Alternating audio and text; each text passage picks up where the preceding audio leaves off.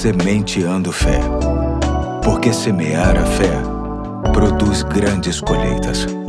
Olá, aqui é o Pastor Eduardo. Hoje é quinze de fevereiro de dois mil e vinte e quatro e chamo sua atenção para o próximo episódio da série Obedecer a Deus é Melhor, cujo texto bíblico e clássico se encontra em primeiro Samuel quinze, vinte e dois, que diz assim: Samuel, porém, respondeu: Acaso tem o Senhor tanto prazer em holocaustos e em sacrifícios quanto em que se obedeça a sua palavra? A obediência é melhor do que o sacrifício e a submissão é melhor do que a gordura de carneiros.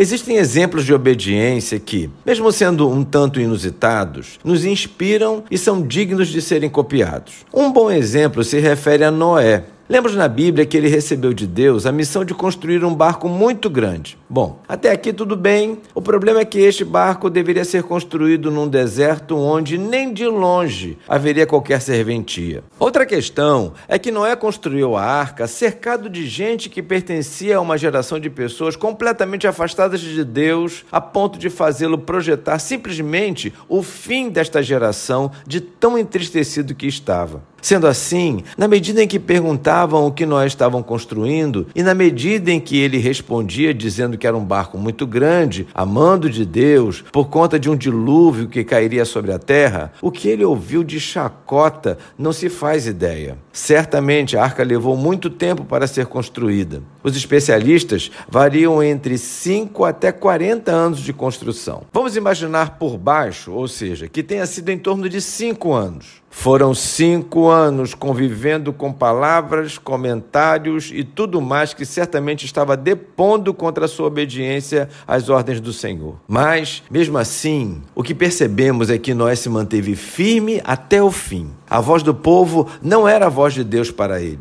É impressionante o quanto ele se manteve firme num propósito que parecia louco aos olhos de todos, menos para ele e sua família, é claro. A obediência a Deus pode sofrer reveses, mas aprendemos com Noé que a firmeza de coração e de ação mostram o quanto cremos em Deus e nos seus desígnios e que isso, por mais constrangedor que seja, não deve nos abalar. É como está em Gênesis capítulo sete, verso cinco. E fez Noé conforme a tudo que o Senhor lhe ordenara.